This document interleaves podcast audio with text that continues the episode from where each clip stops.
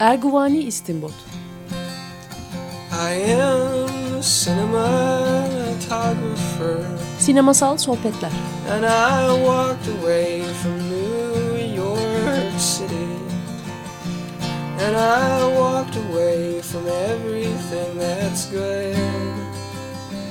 Oh, I am a cinematographer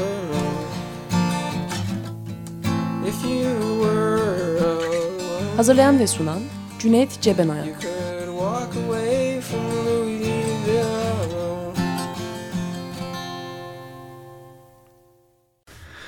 Merhaba 94.9 Açık Radyo'da Arguani İstinbot programındayız. Ben Cüneyt Cebenayan, konuğum Nil Kural'la Fritz Lang'ın M adlı filmini konuşacağız. Hoş geldin Nil. Hoş bulduk. Bildiğiniz gibi filmdeki gelişmeleri açık etmekten kaçınmıyoruz. Filmi seyrettiğinizi varsayıyoruz ama işte e, bir tür toparlama yapmaya çalışıyoruz her seferinde. Başaramıyoruz. E, öyle başlayalım işte. Fritz Lang, M, yıl, ee, dönem. 1900, 1931 yapımı filmi Fritz Lang'ın e, ilk sesli filmi olması kariyerinde önemli. Hı hı. Almanya'dan da e, gitme kararından bir önceki filmi aynı zamanda. Hı hı. E, Konuyu özetleyelim istersen. Ee, olur tabii. Buyur. Ee, bir e, çocuk katili e, söz konusu filmde. Başlarında filmin bu katilin yakalanmaya çalışma süreciyle başlıyor. Ve ondan sonra belki de en ilginç kısım diyebileceğimiz yeraltı dünyasıyla polisin aynı anda bir e, katil avına çıkmaları ha, üzerine Hı. ilerliyor ve de bir e, mahkeme süreciyle devam ediyor. Paralel kurgu. Yıl 1931 e, tam şey Nasyonal Sosyalistlerin yani Nazilerin güçlerini artırdıkları parlamentoda ikinci güç oldukları yıl. Bir de tabii 1929 büyük bunalımının, krizin hemen e, yani dönemi aslında tam o dönem yani kriz dönemi. Evet aynı zamanda da tek başlarına iktidar onlarına Nazilerin iki yıl var. Hı hı. Ve bu filmin yapım sürecinde de Fritz Lang'a biraz başına bela da oluyorlar aslında. Oyuncu bulamıyor. Engellemeye çalışıyor Nazi Partisi. Hiç senaryoyu okumadan kendileriyle ilgili bir film olduğunu düşünüyorlar. Öyle mi? Ben onları duymadıydım mesela e, ana stüdyoyu vermiyorlar. Başka bir stüdyoda çekmek zorunda kalıyor. Yani yavaş yavaş Fritz Lang'ın Almanya'da e, suyunun ısındığı yıllar denebilir. Hmm. Ama sonra sürpriz de bir gelişme oluyor. Bu filmle değil ama bir sonraki filminden sonra da Goebbels ona bir makam teklif ediyor. Hmm. E, kabul etmeyince de Fritz Lang gidiyor. Kendisi hmm. bir gün sonra der halbuki bir yıl sonra da olduğu iddia edilir. Hmm. Yani Fritz Lang'ın özelliklerinden bir tanesi de bu kendi kendisine yücelten efsaneler yaratması olduğu e, söylenir. şey e, o, o film Doktor Mabuse dizisinin bir e, Testament. Ha yani nesi diyelim? Türkçesi ne kadar zordur Testament'ın? Şehadet gibi bir şey mi? Emin değilim. Öyle bir şey. O film e, deki kahramanlar bildiğim kadarıyla bayağı Nazi liderlerin ağzından çıkan bir takım sözleri söylüyorlarmış ve çok bariz bir şekilde antinezi olduğu düşünülmüş. Fakat bir yandan da Hitler daha önce Nibelungen e, destanının filmini yapıyor. Onu hayranlıkla birkaç defa falan izlemiş. Gözleri dola dola. Evet. Dolayısıyla Fritz Lang'a bir yandan hayranlık var, bir yandan da e, kuşku var. Hem işte film stüdyolarının başına getirmek istiyorlar hem de filmini yasaklıyorlar. Yani tuhaf durumlar var. Ee, şey e, ne diyecektim? Neyse unuttum. Eme dönersek yani en belki de filmin teknik açıdan en etkileyici yanı e, ilk sesli filmi olmasına hiç ihtimal vermeyeceğiniz kadar sesin ustaca kurguya yedirilmesi olabilir. Meşhur ıslık e, sahneleri sesin çok ustaca bir şekilde kullanıyor Aha. tek başına sesi. Hiçbir şekilde yıllardır sesle çalışıyormuş gibi hem de hı hı. sinemanın bu döneminde. Ama tabii ki bir de atmosferi Fritz Lang'ın yarattığı herhalde bence dünyanın gelmiş geçmiş en kasvetli filmlerinden biri evet. denebilir. Hı hı. En karanlık, en tekinsiz. Hı hı hı. Alman ekspresyonizminin izlerini taşıyor. Öte yandan ondan biraz uzaklaşmışlığı da var. E, o dönemde şey Bertolt Brecht'in etkisi var Alman tiyatrosunda. Ve Die Neue Sachlichkeit denilen bir yeni akım var. Yani yeni nesnelcilik mi diyelim. Öyle diyelim nesnellik ya da. Onun etkileri var. Ee, bir yandan da o da benim çok hoşuma gidiyor. Ve bir takım dönemler var. Ekspresyonizm, işte yeni nesnellik vesaire. Bir zamanlar sonrasında neorealizm, yeni gerçekçilik. Böyle şeyler artık yok sanki değil mi? Böyle bir entelektüel e, cemaat oluşturup sanatçıların e, sanatın gidişatına bir tür toplu müdahale. Hani en fazla Lars von Trier'in kendisini de çok ciddiye almadığı dogması geliyor Hı. insanın aklına. Onun dışında böyle bizim tanığı olduğumuz böyle bir bir akımdan söz etmek zor. Evet yani yani e, postmodernizm kalıp... deniliyor Hı. en fazla ama o da yani o da bir manifestosu olan bir şey yani yani dünyayı dönüştürmek gibi bir derdi olan bir akım değil tam tersine artık dönüştürülemeyeceğine olan inancın dışa vurumu gibi geliyor bana. Evet akrabalık ilişkileri sinemada artık biraz daha dünya sineması üzerinden kuruluyor işte roman ya filmleri bir dönem. Evet, evet, evet. O filmler, ülke filmleri, ülke filmleri tekrar daha sade bir anlatım, toplumsal konular gibi. Hı hı. Ama görsel dünya anlamında akıl, akılları baştan alan bir durumdan sanırım söz edilemiyor. Evet. Evet filmin e, filmin söz ettin zaten bir çocuk katili var ve bu seri katil. O dönemde gerçekten de bir takım seri katiller varmış Almanya'da. E, onlardan esinlendiği söyleniyor. Bir yandan da bu ilk e, seri katil filmi. Yani sadece Fritz Lang'ın ilk sesli filmi olmasının ötesinde dünya sinemasında da ilk seri katil, ilk bir tür thriller denilen. Thriller'ın Türkçesi tam ne bilmiyorum. Gerilim mi diyeceğim. Hı hı filmi olarak falan da kabul ediliyor. Ee, evet e, bir jan filmi olarak da aslında önemli. Ama tabii atmosferiyle benzersiz metni de herhalde üzerinde çok konuşulmayı gerektiren dediğimiz gibi hani on medar iftarda filmin belki de yeraltı dünyasıyla polisi bu kadar birbirine yakın iki hı hı. E, güç olarak Almanya'da çizmesi. Hı hı. Onların da kendi adaletlerini eline almak istemeleri ki onda çocuk katilini bulmak değil polisin sürekli yaptığı baskınların kendi işlerine zarar verdiği için evet. o çabaya giriyorlar. Tabi dilencilerden oluşan bir e, çeteyi kullanarak katilin peşine düşmeleri çok orijinal bir senaryo buluşu hı hı. denebilir ve bir halk mahkemesi oluyor. Ki bu sahnede kendi içinde çok önemli çünkü o zamana kadar pek de yüzünü çok da sık göstermediği katille ilgili bir sürprizle hazırlıyor denebilir. Hı hı. Yani belki sinema tarihinin en ünlü sahnelerinden birine dönüşen savunması hı hı. elimde değil hastayım kendimi şey yapamıyorum. O noktaya kadar aslında katille ilgili duyguları da biraz değiştiriyor denebilir mi o noktada? İdam cezasına karşı bir filme de andırıyor. Öyle orası kesin. Tabii yani e, Fritz Lang'ın o dönemdeki çağdaşlarından bir tanesi de Freud. Freud'un işte artık bilinçaltının insanın yani rasyonel bir şekilde kararlarına alıp uygulayan bir varlık olmasının söz konusu olmadığını ondan çok daha belirleyici olanın bilinç dışı olduğunu ve bunu pek de kontrol etmenin e, yani bilinç dışını kontrol etmenin çok da kolay olmadığını e, gösteriyor ve tabii ki şey bundan etkileniyor. Yani belli ki etkilenmiş. Buradaki çünkü katil seri katil karakteri bir şekilde kendisine kendisiyle kurtulmak istediği bir şey yapıyor. Nefret ediyor kendisinden, yaptıklarından. Onların sürekli gölgelerinin, hayaletlerinin kendisini takip ettiğini söylüyor. Ama e, kendimi engelleyemiyorum. Bu benim dışımda, kontrolüm dışında bir güç bana, beni yönetiyor gibi bir şeyler söylüyor. Tamamen aslında bilinç dışına bir tür, yani insan öyle rasyonel, işte istediğini yapan, iradi bir varlık şeyinde de yerle bir eden bir şey var. Ama dediğin doğru yani bir yandan da adama sempati yaratıyor yani.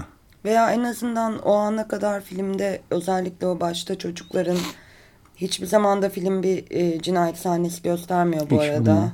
Yani Lang şeyi çok erken anlamış bir yönetmen. Bazı şeyleri izleyicinin hayal gücüne bırakmanın göstermekten çok daha etkili bir yöntem olduğunun ki şimdiden herhalde korku filmi yönetmenlerine bunu da hatırlatmakta yarar var. Ee, ayrıca da e, evet e, Fritz Lang katile o noktaya kadar hiçbir söz hakkı vermeyip orada çok ciddi bir savunma yaptırıyor ve izleyici olarak belki filmin öncesinde değil ama o noktada orada linç edilmesine kimse katilin istemiyor aslında. Hı hı. Akıl hastanesine yatırılması, tedavi edilmesi gibi e, çözümleri ortaya koyan bir finali var. Hı hı. Filmin en son cümlesi de e, birkaç yıl sonra olacaklara da ilgili bir e, öngörü niteliğinde annenin e, çocuğu öldürülmüş bir annenin çocuklarımıza dikkat edelim onlara daha yakından bakalım cümlesiyle bitiyor film. Bu da Nazilerin tamamen iktidar olmasıyla birlikte o çocukların ne yola gideceğini bildi. Şimdi bugünden baktığımızda önemli hı hı. diye düşünüyorum. Haneke'nin şeyini çağrıştırmıyor biraz Das, das Weiße Band, beyaz, evet. beyaz bantını. Orada da çocukların gelecekte Nazilere dönüşeceğinin sinyalini veriyordu Haneke. Hatta şey e, o kadar filmde aslında zaten sempati duyabileceğimiz başka bir karakter de yok. Yani, yok çok karanlık herkes karanlık. Herkes karanlık. Yani bir tek bize e, kendisiyle çatışan, çelişen, iyi olmak isteyip de olamayan trajik bir karakter olarak şey katili sunuyor. Yani o da son finaldeki dediğin kendisini savunma sahnesi. Bu e, Fritz Lang tabi işte daha sonra Paris üzerinden Amerika'ya göç ediyor. Peter Lor Peter Lorre daha sonra Peter Lorre dönüşüyor tabi Amerika'ya gidince adı. Peter Lorre de Macar asıllı bir Yahudi. Ha Fritz Lang'ın da annesi Katoliz. Ha köken itibariyle Yahudi fakat Katolikliği seçmiş olduğunda Katolik olarak yetiştirmiş ama bu yine de e, Fritz Lang'ın Yahudi olarak görülmesini engellemeyecek bir şey. E, Peter Lorre de kaçıyor Amerika'ya. E, hatta burada konuştuğumuz iki filmde oynuyordu. Malta Şahini ve Casablanca'da. E, Der Ewige Jude diye bir film yapılıyor anladığım kadarıyla ve bu yani ebedi Yahudi gibi bir anlamı var. Oradaki afişlerde şey kullanılıyor. E, Peter Lorre'nin bu filmden görüntülere. Ve film hakkında da şey suçlu diyor bu filmde öldüren değil öldürülen. İşte Yahudilik böyle bir şeydir. Yahudiler böyle bir propaganda yaparlar gibi bir anti propaganda malzemesi olarak yani Yahudi karşıtı bir propaganda malzemesi olarak e, hem Nazilerin hizmetine giriyor. Belki e, filmin oyuncularından e, bir tane daha Nazilerin hizmetine giren isim var. Onu da söylemekte yarar var. Bu arada ben şeyi söyleyeyim sana onu bulana kadar. E, bu filmin senaryosunu Fritz Lang o dönemdeki karısıyla birlikte yazıyor. Ve karısı da Nazi oluyor sonradan ve dolayısıyla boşanıyorlar. Yani Lang o çizgiye girmediği için. Enteresan ama yani bir sonradan bir nazi olacak bir kadının böyle bir senaryoda imzasının tek başına olması da imzasının olması. Ben de orada buldum Gustav Grüngens orada e, suçlu çetelerinin başını oynayan aktör de Nazi döneminde çok önemli mevkilere getirilen isimlerden biri oluyor. Hmm. Ki o filmdeki performansı da önünü açıyor denilebilir dikkat çekmesinde. Hı hı. Evet, e, Fritz Lang'ın senarist eşi de aynı zamanda Nazi sempatizan olarak hayatını sürdürüyor. Hı hı. Tabii çok e, onun da en önemli senaryosu hem denebilir. Hı hı hı. Ee, filmin ben biraz belki konusunu özetlemeye çalışayım. Ee, film işte küçük çocukların e, tırnak içinde tuhaf bir şarkı söyledikleri bir sahneyle başlıyor. İşte o siyah giysili adam gelecek sizi seni de kesecek falan filan gibi. Ve ondan sonra uzun bir süre aslında katili görmüyoruz. Gölgesini görüyoruz ve onun işte küçük kızı e, balon ve neyle şekerle kandırıp e, öldürdüğünü anlıyoruz. Ve ondan sonra senin dediğin gibi bir e, polis soruşturmaları başlıyor. Polis soruşturmaları, araştırmaları yeraltı dünyasını çok rahatsız ediyor. Çünkü işlerini iyi yapamaz hale geliyorlar. Her yerde polisle karşılaşmaktan bıkıyorlar. Ee, onlar da katili biz bulalım diye bir karar alıp kendileri araştırmaya başlıyor. Burada da onlara en çok yardımcı olanlar dilenciler oluyor. Çünkü her köşe başında bir tane dilenci var. O da tabii 29 bunalımının herhalde sonuçlarından bir tanesi. Ee, ve sonunda kazanan şey oluyor. Ee, yeraltı dünyası oluyor. Polisten önce adamı yakalamayı başarıyorlar. Ve ya, dediğin gibi o büyük yargılama sahnesi geliyor. Ee, bir avukatı da var katilin Emin. Ee, M diyebiliyoruz değil mi? Filmde adamın adı geçiyor. Bekert. Bekert miydi? Adı geçiyor galiba. Geçiyor geçiyor kesinlikle geçiyor. Bekert gibi bir şey adı var.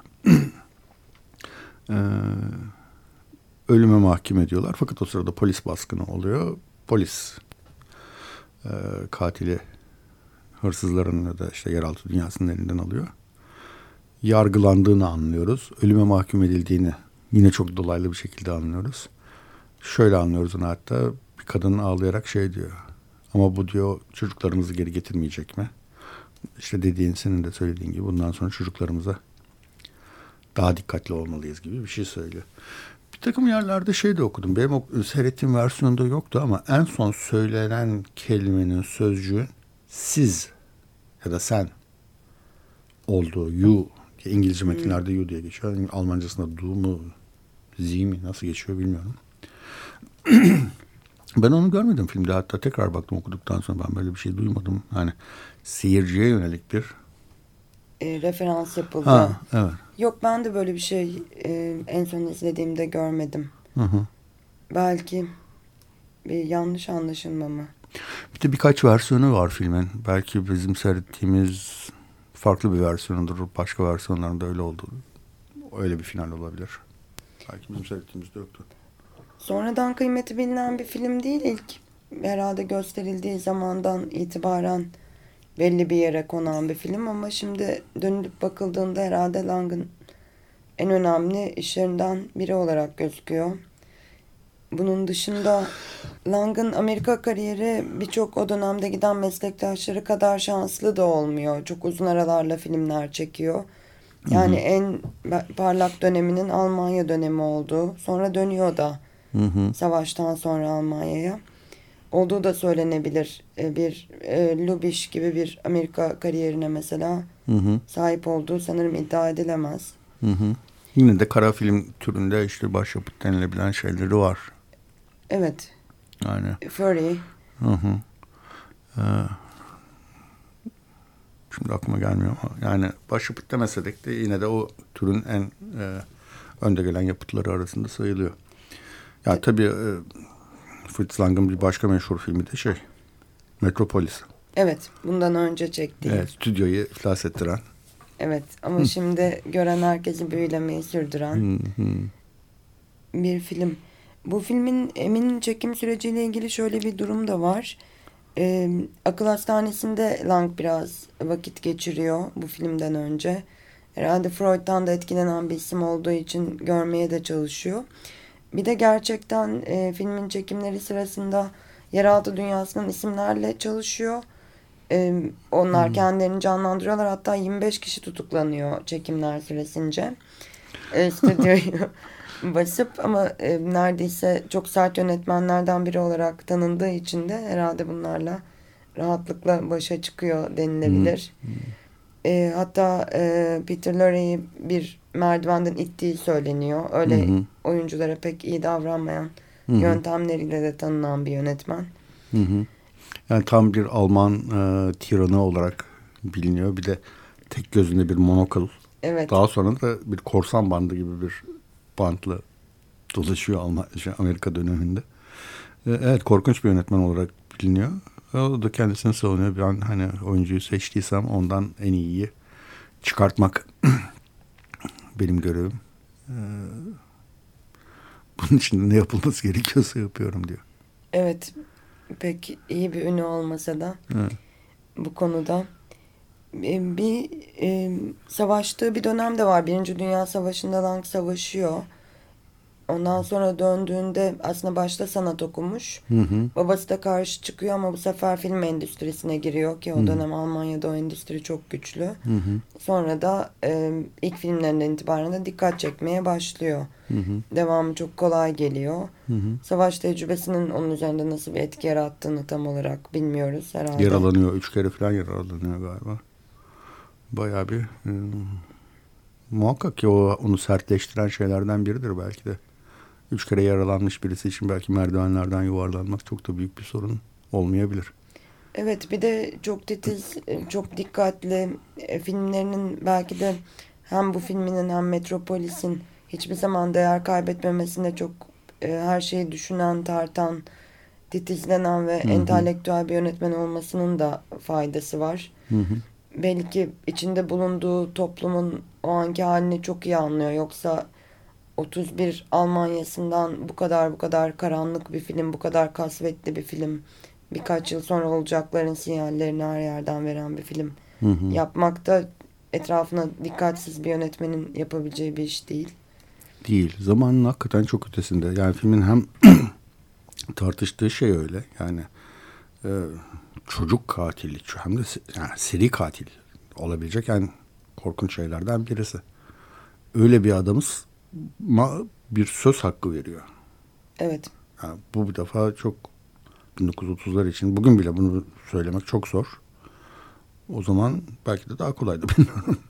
Yani e, bugün bile çok ilerici bir tavır olarak görülebilir yani bir e, hani asalım keselim linç çetelerinin çok kolay oluştuğu bir ülkede yaşıyoruz bir yandan yani hemen insanlar galeyana gelip onu bunu katletmeye soyunabiliyorlar Türkiye'de. Hukuka inanan e, bir tavrı olduğu filmin söylenebilir. E, aslında ilk başta savunmasının ardından gelen kendi avukatının da halk mahkemesinde söylediği tedavi olması gerekiyor e, konusu üzerinden. Ama e, filmin polisle yeraltını bir araya getiren tavrı da aslında öyle bir ortamda olmadığını söylüyor. Hı hı. Aslında bence film bir noktadan sonra katille ilgilenmeyi bırakıp neredeyse polisle yeraltının birbirine ne kadar yakın Hı hı. şeyler olduğuyla daha çok kendini kaptırmaya başlıyor. Hatta bunu bir gerçek olaylardan uyarladığı için onunla ilgili Lank'ın o dönem yazdığı bir yazı var. Yeterince gazeteler insanlarla ilgili her türlü trajedileri, anormallikleri veriyorlar diye. Ve bu e, ilham aldıkları gerçek olaya baktıklarında yeraltının gerçekten bir suçluyu yakalamak için polis gibi bir araştırma süreci geçirdiğini okuyor Lang ve şey diye de ödüm patladı diyor yazısında. Bunu benden önce biri görüp yapacak. Bu konunun üzerine gidecek. Yani benim de buradan anladığım kadarıyla asıl ilgilendiği gerçekten tam olarak katil değil de e, nasıl bunun iki polisle yeraltının birbirine yakın Hı hı. e, formülleri olduğu ki o bir ara katile zaten film ilgisini tamamen kaybedip paralel şekilde araştırma süreçlerini gösteriyor. Hı hı. Zaten sonuçta Nazilerde lümpen proletarya diyebileceğimiz insanları çok güzel mobilize ediyorlar ve kendi hizmetlerinde kullanıyorlar. Evet. Yani işte bizde de bu tip şeyler çok oldu 70'lerde. Ee, Ülkücülerin yaptığı işler arasında bunlar da vardı. Yani e, ve bir, bir, bir başka şey de yani hem bunu öngörüyor yani aslında şöyle bir şey var. Sistem gayet iyi işliyor. Evet. Şey olmasa adı nedir? Bu seri katil ortaya çıkmasa sistem işliyor. Gayet barış içinde polis ve şey yaşıyorlar. Evet. Yeraltı dünyası iç içe yaşıyorlar. Birbirlerine e, Ha. rahatsız etmeden Rahatsız herkes etme. birbirinin işini biliyor. Herkes birbirini, birbirini de tanıyor. Hani o ilk baskında görüyoruz komiser geldiğinde neredeyse dalga geçiyorlar falan filan. Çok ciddiye de almıyorlar. Evet. Yeraltı dünyasının insanları. Yani öyle bir e, yani biz 40 kişiyiz. 40'ımız da birbirini biliriz. Havasında bir ortam var. Yani sakat bir toplum yani. Suçun aslında sistemin yerleşik bir parçası olduğunu gösteriyor denilebilir. E, Lang filmde şey gibi bir dengeye de dikkat ediyor. Mesela şöyle bir cümlesi yok filmin. E, yeraltı dünyası devreye girdi çünkü polis işini yapamıyordu değil. Aynı anda buluyorlar aslında Hı hı. katili. yeraltı dünyası yakalarken polis de evinde bekliyor. Önceden oraya gitse o yakalayacak. Hı hı. Yani şöyle bir şey de söylemiyor. Bunlar iç içe ama polis görevini yapamıyor. Hayır. Hı hı. Aynı aynı hızdalar, aynı yerdeler. Bir zaman tamam. meselesi hatta yani evet, şeyler yakalamasa polis yakalayacak. Polis çünkü evi buluyor, bekliyor. Yani polis hı hı. aciz ve yeraltı devreye girdi gibi bir cümle kurmamaya da çok dikkat ediyor. Hı hı. İki dengeyi çok iyi güdüyor. Bunlar hı hı. bir e, madalyonun iki yüzü gibi bir dengeyi de çok iyi kuruyor. Polisi karikatürize edip Güney Kore filmlerinde son dönemde gördüğümüz gibi görevini yapamıyor gibi hmm. bir şey yapmıyor aslında. Polis de belli bir aşama kat ediyor. Aynı hmm. anda buluyorlar. Bugün forensik denilen şeyleri yapıyorlar. Yok sigara izmaritlerinden yola çıkıyorlar. Yok kullanılan kalemin niteliğinden, nereye yazıldığından, nereyin, neyin üzerinde yazıldığından. El yazısını analiz ediyorlar. El yazısını analiz ediyorlar. Yani forensik denilen şeyin bütün gereklerini aslında yapıyorlar. Evet, buna rağmen yeraltı da devreye girmek durumunda kalıyor. Çünkü bunlar iki birbirine yakın örgüt Hı -hı. gibi gösteriyor. Hı -hı. Gerçekten çok etkileyici bir 31 Almanya portresi. Evet. Gazete haberlerinden yola çıkan. Lankin evet öyle bir gazetecilik yönü de var. İyi Hı -hı. bakıyor, iyi hikaye buluyor. Ama e, onu heyecanlandıran yeraltının bir suçta devreye girmesi olmuş. Hı -hı. Onlarla alakası olmayan bir katili yakalamak için. Bunu filmi senaryosunu yazmadan önce mi görüyor ve oradan esinleniyor ve ama korkuyor başkası benden önce yapar mı diye yoksa evet. yaparken mi görüyor? Ee, yok e, onu filmi yapmaya iten e, yeraltının devreye girdiğini öğrendiği Öğreniyor. an Aha. ve biri benden önce davranır hmm, diye korkuyor. Hmm, hmm. E, çok iyi bir fikir bu. Benden önce biri bunu keşfeder ve incelemeye çalışır diye hmm. düşünüyor. Hmm. Tabii film bunun yanında çok da e, önemli kareler de geride bırakan bir film. O tebeşirle sırtına yapıştırılan evet. M harfi. Hmm. Çok büyük bir buluş o aslında. Yani hiç yani sen anlat istersen sahneyi. Dilenciler e, çetesi artık e, anladıktan sonra kim olduğunu ki onu da anlayanın görmeyen bir dilenci olması, o ıslanı tanıması katilin çocukların peşine düşerken çaldığı da bence çok e, iyi bir buluş. Görmeyen bir adamın görmesi. Hı hı. Yakalanamayanı e, kör bir adamın fark etmesi de bence iyi bir buluş. Ondan sonra peşine düşüyorlar dilenciler. Biri bir yerden devralıyor, öbürü diğer yerden devralıyor. Aslında çok profesyonel bir takip sahnesi. Hı hı. O da katilin yanında küçük bir kız var. Hı hı. Ee, onu da yine şeker alıyor falan. Ve en sonunda e, dilencilerden biri e, hedefi katili kaçırmamak için kendi elinin üzerine tebeşirle bir M harfi e, çizip e, ondan sonra katille çarpıyor gibi yapıp onun omzuna ama göremeyeceği bir yere o harfi koyar ve sonra da bir noktadan sonra da kız e, kaçırdığı ve öldüreceğini tahmin ettiğimiz kız çocuğu e, beyefendi sırtınızda bir M harfi kalmışlar ve o bakış o kendi omzundaki damgaya bakış çok önemli bir karesi olarak filmin Hı -hı. akıllarda kalır. Posterinde de olan Hı -hı. ve Nazilerin de kullandığı da muhtemelen o kare diye düşünüyorum demin sen anlatmıştın. Hı -hı. Galiba daha çok şeyden bir sahne o bir kare daha doğrusu e, yargılamadan Hı. bir sahne o gözlerini fal taşı gibi Hı. fal taşı ötesi açtı e, Peter Loren'in sahnelerden biri. Ee, en belki de daha önce aklıma gelen şey şimdi e, tekrar geldi onu söyleyeyim. Hani en belki de en iyi film dedim de e, Fritz Lang için öyle. Şeyde hatta geçiyor bu e, Tiksinti diye mi oynadı? Le Mépris e, Godard'ın. Evet. Godard'ın filminde görünüyor Fritz Lang. E, Jean-Paul Belmondo'yla Belmondo'yla kim oynuyordu o filmde? Brigitte Bardot oynuyordu tabii. Eee karşılaşıyorlar işte Fritz Lang diye tanıştırıyor. Aa dün işte bilmem ne filmini seyrettiğimiz adam mı diyor. Fritz Lang da kendisi Fransızca şey diyor. Ben diyor Emi tercih ederim. Sahnede. O filmi de bu arada konuşmuştuk Işıl Baysan Serim'le. Ee, Möpri'yi. Ee, o sahneyi de tekrar gördüm şeyde. YouTube'da ararken. Ee, evet kendinin en sevdiği film. Evet. Ve şey de diyor bu ilk defa bütün kontrol benim üzerim elimdeydi. Yani yazma, çekme, kurgulama her şey.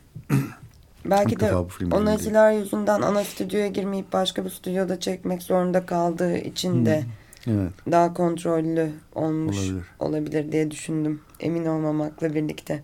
Olabilir evet. Peki e, o ıslıktan söz ettik. E, o ıslığı bir dinleyelim derim ben. E, Norveçli besteci Edward Grieg'in Per Gint e, nesi? Per Gint için yazdığı müzikten diyelim. E, Dağ Kralı'nın salonunda şarkının adı. 94.9 Açık Radyo'da Erguvani İstinbot programındayız. Ben Cüneyt Cebenayan, konuğum Nil Kural'la Fritz Lang'ın M adlı filmini konuşuyoruz. Aslında filmin bir devam adı da var Almanca ilk vizyona girdiğinde. Suçlular aramızda falan gibi bir şey tam hatırlamıyorum Evet öyle şimdi. çevrilebilir Türkçe. evet öyle bir şey. Bazı yerlerde de başka türlü geçiyor. Bir şehir bir suçlu katilini arıyor. arıyor. Katilini, katilini arıyor. arıyor. Falan. Öyle şeyler de duydum ama hangisi geçerli tam bilemedim. Öyle. Onlar working title'ı da olabilir. Galiba hmm. M diye mi çıkıyor? Belki de. Bu arada Emin e, Almanca'da murder, murderer mi oluyor? Murder, der murder, der murder olması lazım. Yani katil. Hep öyle algılıyoruz da. Bir, bir, bir yorumcu da mensch, yani der mensch, insan yani. Bu insan, bu adam gibi bir anlama da gelebileceğini söylemişti. İlk okuduğumda yani yok falan dedim. Fakat şeyde insanlaştırıyor ya mahkeme sürecinde. Evet. Bayağı bir insana dönüşüyor katil. Ama sadece katil değil bu adam bir insan yani. Bir takım problemleri var ve o problemlerini kendi başına da halledebilecek durumda da değil. Yani orada belki M iki anlamı da geliyor olabilir. Murder, mensch, katil aslında insan. Yani bir simge sembol de olabilir. Yani sen için de bir sembol olabilir M, M harfi. Olabilir. Ee, insan e, erkek demişken filminin ne kadar erkekler ağırlıklı öldürülen kız çocukları ve anneleri dışında başka hemen hemen hiçbir e, kadını görmememizde bir evet. yönlerinden bir tanesi. Bir Hı-hı. kız çocuklarını görüyoruz. Onun dışında tabii polis teşkilatı erkekler, katil erkek, yeraltı e, insanları erkekler. Ağırlıklı olarak orada kadın var mahkeme sahnesinde. Doğru. Hatta bir tanesi çıkıyor. Senin avukata kızıyor. Senin belli ki çocuğun yok. Annelerin burada konuşması lazım falan gibi bir tirat atıyor. Doğru. Filmin resmettiği e, bir krizin bir sinir krizi içindeki bir toplum korku panik içinde bunun da tabii hem Nazi Partisi'nin yükselişi hem de krizden kaynaklandığı herhalde söylenilebilir Hı hı. O dönemin Almanya'sından çıkmış bir ürün olarak. Hı hı. Ee, bir makalede de şöyle bir şey vardı. Bu Gölgenin Gücü diye bir hmm, makalenin başlığı oydu yanlış hatırlamıyorsam. Ee, filmde hep böyle gölgesini görürüz en başta şeyin. E, katil. Islığı ve gölgesi. Islığı ve gölgesi evet. gölgesi bir şekilde onun e, gerçek kendisinden daha güçlü ve daha e, üstün bir şey olduğunu söylüyor ve gölgenin yerini kendisi aldıkça adamın iktidarı da, adamın gücü de, topluma etkileme gücü de azalıyor. Böyle bir e, makaleydi ve ama oradan şey gönderme yapmamıştı. Benim aklıma oradan şey geldi ama. Jung yani, mu? Ha? Jung mu? Jung değil de e, Jung'u senin aklına geleni sen söyle daha sonra. Benim aklıma gelen şey de e, yani Nazilerin de gölgesi düşmüş ama daha tam iktidarda değiller ve o belki de o gölge daha ürkütücü bir şey ve hani gerçek kimlikleriyle ortada çıktıktan sonra bir şekilde sonları da geliyor. Ama yani tabii sonları gelene kadar kaç insanın da gölgesi şey kaç insanın da hayatı milyonlarca insanın da hayatı sonsuza dek yok oluyor yani. E, benim de aklıma Jung Freud üzerinden geldi. Freud'u e, Lang'ın çalıştığını, ilgili olduğunu biliyoruz ama e, Self and the Shadow e, teorisine, benlik ve gölge teorisine hmm. Sahip e, psikanaliste Carl Jung hı ve e, Dr. Jekyll and Mr. Hyde gibi daha e, vahşi, e, içgüdüsel, ilkel olan tarafın gölge, hı hı. diğerinin benlik olduğunu e, iddia eder. Belki gölgeleri kullanması da o primitif, ilkel öldürme hı hı. isteğiyle ilgili yanı katilin hı hı. düşünmüş de olabilir. Ve o yanı belki daha güçlü hakikaten, daha korkutucu, daha vahşi dediği gibi Jung'un. Öyle bir şey de var.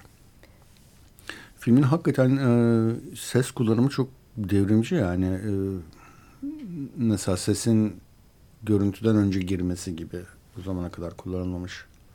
Sonra o işte görüntüyle sesin birleşmesi gibi şeyler var. Ee, ve de tabii işte ya bir tür kimlik tanımlayan bir şeymiş gibi kullanması. Evet katili görmeden ıslığını duyduğumuz anda orada olduğunu anlatıyor film. Hı hı. Gerçekten çok devrimci bir ses kullanımı var ilk filme göre. Hı hı. Şey de çok e, enteresan şeyler var. Mesela bir sahnede hani bir kafeye gidiyor ve artık o kimliğin da, dağılma sürecinin başladığını bize hissettiren bir sahne. Ee, kafe bar garsondan şey istiyor katil. Hep katil diyoruz. Adamın adı Beckert miydi ya? Emin olamıyorum. Neyse. hmm. Önce işte kahve istiyor. Kahve istiyor. Sonra yok martini mi diyor. Sonra konyak da karar kılıyor. Böyle bir kararsızlık anı geçiriyor. Orada kamerayı koyduğu yer de çok acayip. Mesela şeyi görmüyoruz. Çalıların arkasında katil. Bar, barın gizişinde bir takım çalılar var. Garsonu görüyoruz. Şeyi görmüyoruz. Çok az görüyoruz daha doğrusu. Çalıların arkasından görüyoruz.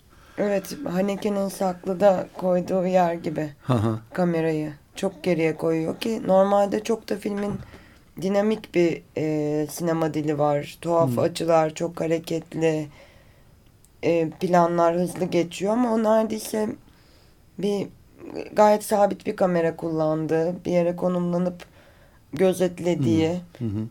katili bir sahne. Evet. Ve tam gözetlediği kelimesi çok doğru. Gözet seyirciyi de o konuma röntgenci konumuna koyuyor. Adam kafeden çıktığı anda kamera da bir geri kaçıyor. Sanki yakalanacakmış gibi.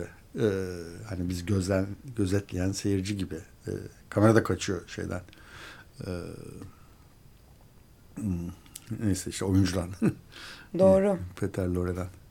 Evet gözetleme konusuna e, kafa yorduğu bu filmde bence de belli. Aynı zamanda m, araştırma sürecine de öyle bakıyor. Çocukların filmin bu arada belki açılışından da biraz bahsetmek lazım. Açılışı gerçekten iç burkucudur. Hı hı. Ee, annenin ve yani çok az sesi çok kullanmasına rağmen diyalog hemen hemen çok az kullanarak hı hı. o sesli sinema geleneğinden gelmesinde etkisiyle her şeyi aslında en basit şekliyle ama diyalog kullanmadan gösterir. Çocuğun bekleyen annenin tabağa koyması, o arada hmm. kapının çalmaması o gerginliği de çok arttırıyor. Evet kapı çalar fakat gelen çocuk değildir. Evet. Şeyde de yani e, o ilk sahnede o çocukların e, tepeden alan, tepeden bakan bir kamera vardır. Annenin bakış açısı aslında belki o ama daha çok sanki bir avcı kuşun bakış açısı gibi. Yani yukarıdan o çocukları gözleyen bir şahin, kartal falan gibi bir şey izlenim veriyor. Köşeler böyle hafif karanlık. Çocuklar da o işte şarkıyı tekerlemeyi söylüyorlar. Gelecek seni bulacak, işte kesecek, edecek falan. Evet. Çok çok akıllıca çekilmiş hakikaten. Sonra bakıyoruz anne oradan sesleniyor. Fakat sonra anne gidiyor. Yine bir boşluk var orada. Yani çocukları koruyan aslında anne koruyor zannediyoruz ama korumuyor aslında. Anne de yok oluyor bir bir görünüyor, bir kayboluyor aslında kontrol altında değil çocuklar. Değil. Ee, bir bakışı. yandan da annenin çıkıp şu artık İran şarkı söylemeyin diye bas bas bağırması da aslında toplumun ne kadar panik içinde sinirinin bozup çocukların söylediği bir şarkıya bile tahammülün kalınmamış bir halde olduğunda hemen açılışında söylüyor. Yani tek bir sahneyle bütün oranın ruh halinin o sıradaki Berlin'deki Alman toplumunun hmm. tek bir sahnede çıkarıyor ve de Sonra biri de anneye şey şöyle bir şey diyor. En azından şarkı söyledikleri sürece biliyoruz ki oradalar ve hayattalar. Hı hı hı. Çok güçlü bir açılış filmin her anı çok, gibi. Çok. Şey de çok güçlü. yani cinayet anını bize göstermiyor. İşte yuvarlanan bir top. Elektrik tellerine takılan bir uçan balon. Anlıyoruz ki artık çocuk onların sahibi değil. Onlar artık sahipsiz kalmış çünkü sahibi çocuk ölmüş. Bu iki planda çok basit ve çok acı bir şekilde de anlatıyor. İnsanın hakikaten içini burkan bir şekilde anlatıyor. İslam'da. Evet şu anda da bir yandan filmin finalinde çok zor bir ahlaki tartışmaya girmesine rağmen film hiçbir şekilde çocuklarla ilgili bu iki birkaç simge dışında suça dair hiçbir şey göstermemesiyle de ahlaki olarak aslında çok iyi bir yerde duruyor. Hiçbir şekilde istismar hı hı. etmeye çalışmıyor. Hı hı. Çocukları çok ince planlanmış bir film. Hı hı. Gerçekten takdir hı hı. edilecek yönleri bitmiyor. E, ama öte yandan hani kurbanları e, yani onu çok sömürebilir hatta pornografiye dönüştürebilir bir şekilde. Yani pornografiden kastım cinsel pornografiden değil de yani şiddet İstismar. pornografisine bir şekilde evet e, onu dönüştürebilir. Bunlardan kaçınması çok şahane fakat belki de şöyle bir eksikliği de belki de var. Ee, çok az tanıyoruz. Yani kurbanları hemen hemen hiç tanımıyoruz. Onların annelerini hemen hemen hiç tanımıyoruz. Dolayısıyla sonuçta son o final sahnesin final değil de yargılama sahnesinde Petrolör'ün çok güçlü oyunculuğuyla da yani müthiş muhteşem bir oyunculuk hakikaten. Ee, yani içini dışına çıkaran bir adam neredeyse orada her şeyle ortada olan bütün kırılganlığıyla. Ee, tek hani özdeşleşebileceğimiz karakter acıyabileceğimiz karakter e, katil. Bir yandan da öyle bir sorunu var sanki filmin. Doğru. Ee, ama suçun kendisinin e, çocuk katli olması, seri bir şekilde çocuk katli olması belki de zaten izleyiciye onun tarafında olmaması gerektiğini söylemek için yeterli Tabii, diye de hı. düşünmüş olabilir diye düşünüyorum Lang. Hı hı, ee, hı. Herhangi bir suç değil e, çünkü. Doğru. Son derece o, masum hiç, hiç şeyden haberi olmayan. Ve kız çocukları. Ve kız çocukları evet. Orada cinsel bir şey var mı onu da hiç söylemiyor. Söylemiyor. Hiç söylemiyor. Hmm. Onların hiç detaylarına girmiyor. Tam hmm. olarak ne olduğuna hmm. dair bir detaya girmiyor. Yani orada zaten o suçun kendisinin katilinle bir özdeşleşmeyi mümkün kılmayacağını düşünmüş de olabilir hı hı hı. diye düşünüyorum. Doğru. Yani çok entelektüel bir tartışma getiriyor hakikaten yani. Ölüm, öldürmek, e, yani birisi birilerini öldürüyor diye toplumunda onu öldürmesi arasında neredeyse bir fark olmadığını e, söylemesi. Bunu tart yani bayağı entelektüel bir tartışma açan bir film. Öyle. Öyle bir hikaye anlatayımla geçmiyor. Adamın bir derdi var. Öyle. Sonunda bir tartışma açıyor aslında. İkinci mahkemeyi görmüyoruz annenin lafı dışında ama iki mahkemenin de çok farklı olmayacağı sonucuna e, varabiliriz. Çünkü hı hı. suçların mahkemesinde de tedavi görmesini gerektiğini söyleyen bir avukatı var. Hı hı. Sonuç e, halk mahkemesinde herhalde infaz gibi bir sonuca doğru gidiyordu. Polisler elinden almasaydı. Linçe gidiyordu evet. E, öbüründe de benzer bir sonuç çıktı. Hmm. Sonucuna varabiliyoruz. Varıyoruz evet. Bence varıyoruz yani. Dolayısıyla e, o sırada devletin, polisin adaletinin de öfkeli halk kitlesinin adaletinden çok da farklı olmadığını söylüyor. Evet. Hatta belki de daha korkunç. Yani çok soğukkanlı yapılan bir şey. Diğerinde bir daha belki insani bir öfke var. Ee, belki şey de çağrıştırıyor. Yani çok mekanik bir şekilde yapılıyor. İşte uzaktan çekilmiş bir kamerayla işte boş önce görüyoruz o kürsüyü. Sonra hakim, savcı birileri geliyor. işte kimlerse artık. Ee, cübbeleriyle bilmem neleriyle. Ee, çok teknik bir iş gibi bir insanı öldürmek orada. Belki de sonradan e, Auschwitz'te falan yapılan işler de son derece teknik ve tasarlanmış.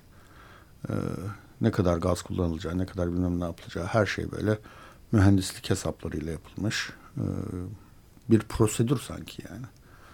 E, belki belki biraz ona da yani tabii onu daha yaşanmamış olacak şey değil, e, olacağı bilinmeyen bir şey. Auschwitz'ler bilmem neler ama yani sonuçta orada da bir devlet işleyişi var.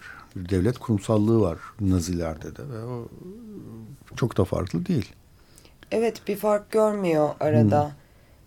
Hmm. Yani filmin karakterin tedavi edilmesi yolunda yani Lang'ın yargısının o yolda olduğunu hissettiriyor. Hı hı. Dolayısıyla ne denilebilir? Yani bir iyi, bu kadar karanlık bir film olmasına rağmen ve suç bu kadar korkunç olmasına rağmen hala bir tedavi şansı tanınması gerektiğini düşünen bir yönetmen var. Hı hı. Bu kadar karanlığın, kötümserliğin, kasvetin içinde. Ama düzen onu e, bir şekilde iki mahkemede benzer kararlarla hı hı. öyle bir tedavi yoluna gitmiyor, hı hı. E, göndermiyor. Tabii orada e, halk mahkemesinde söylenen tedavi olsa ne olacak? Yine çıkacak, yine aynı şeyi yapacak. Argümanı da yabana atılacak bir argüman değil. Hı hı hı. Böyle de bir durum var. Yani filmin yarattığı tartışmalar gerçekten bugün bile geçerli evet. ve bitecek gibi değil. Kolay kolay kapanacak şeyler değil hakikaten. Ee, Pergint'ten bir parça daha dinleyelim diyorum. Ee, Morning Mood diye yazıyor YouTube'da ama herhalde Norveççe olması lazım aslında. Onu bilemiyorum. Sabah ruh hali diye belki çevirebiliriz. Ee, evet Edward Grieg'den Sabah ruh hali. 94.9 Açık Radyo Erguani İstinbot programından ilk kuralla e, Fritz Lang'ın M filmini konuştuk. Büyük ölçüde program bitti. E, belki son olarak şunu söylemek demin konuştuğumuz şeyler yani nasıl güçlü bir kültür varmış Almanya'da Nazizm öncesi. Yani müthiş sinemacılar. Lang'lar, Lubitsch'ler, Billy Wilder'lar, Otto Preminger'ler. Kesinlikle e, Alman film endüstrisinin o zamanki hali herhalde eğer nazizmle kesilmeselerdi e, çok daha farklı olacaktı ve bu isimler Hollywood'a kaçmak zorunda olmasaydı da Hollywood'un bir altın çağ yaşayıp yaşayamayacağı da tartışılır. Hı hı. Muhtemelen hayır yaşamayacaktı. Hı hı. Çünkü bütün türleri Almanya'dan giden yönetmenler başlattı. Lubiş müzikallerde, hı hı. E, kara filmler, Hı hı. Bu isimlerden çıktı. Çok iyi sinema bilen, sinema dili bilen, bütün sinemanın bileşenlerini çok hakim, iyi kullanan. Tabii tabii. Yani sadece o da değil. Dinoya Zahlichkeit işte yeni nesnellik, yeni gerçekçilik. Yani savaş sonrası İtalyan yeni gerçekçiliğinin de babası denilebilir. Ee, bu işte Fritz Lang'ın da önceliğini yaptığı bu. İşte M'de ilk örneklerinden birini gösterdi. Janr. Yani hakikaten e, Almanya'ya çok yazık olmuş. Yani dünyaya da çok yazık oldu ama Almanya'ya da çok yazık olmuş. Evet, sinema açısından herhalde o dönemde başka bir rakibi olması söz konusu değil. Alman sinemasının sürekli başyapıtlar çekiliyor ve 60'lara kadar da bir daha kendine gelemedi. Evet evet. Ancak işte Fassbinder'ler ve Wenders'lerle falan yeniden bir can buldu. Can buldu. Peki e, programı burada kapatalım. E, gelecek programımızda ne yapacağız? Talat Parman'la e, büyük tıkınmayı yapacağız. Onu da haber vermiş olayım. Çok teşekkürler Nil sağ olasın. Ben teşekkür ederim.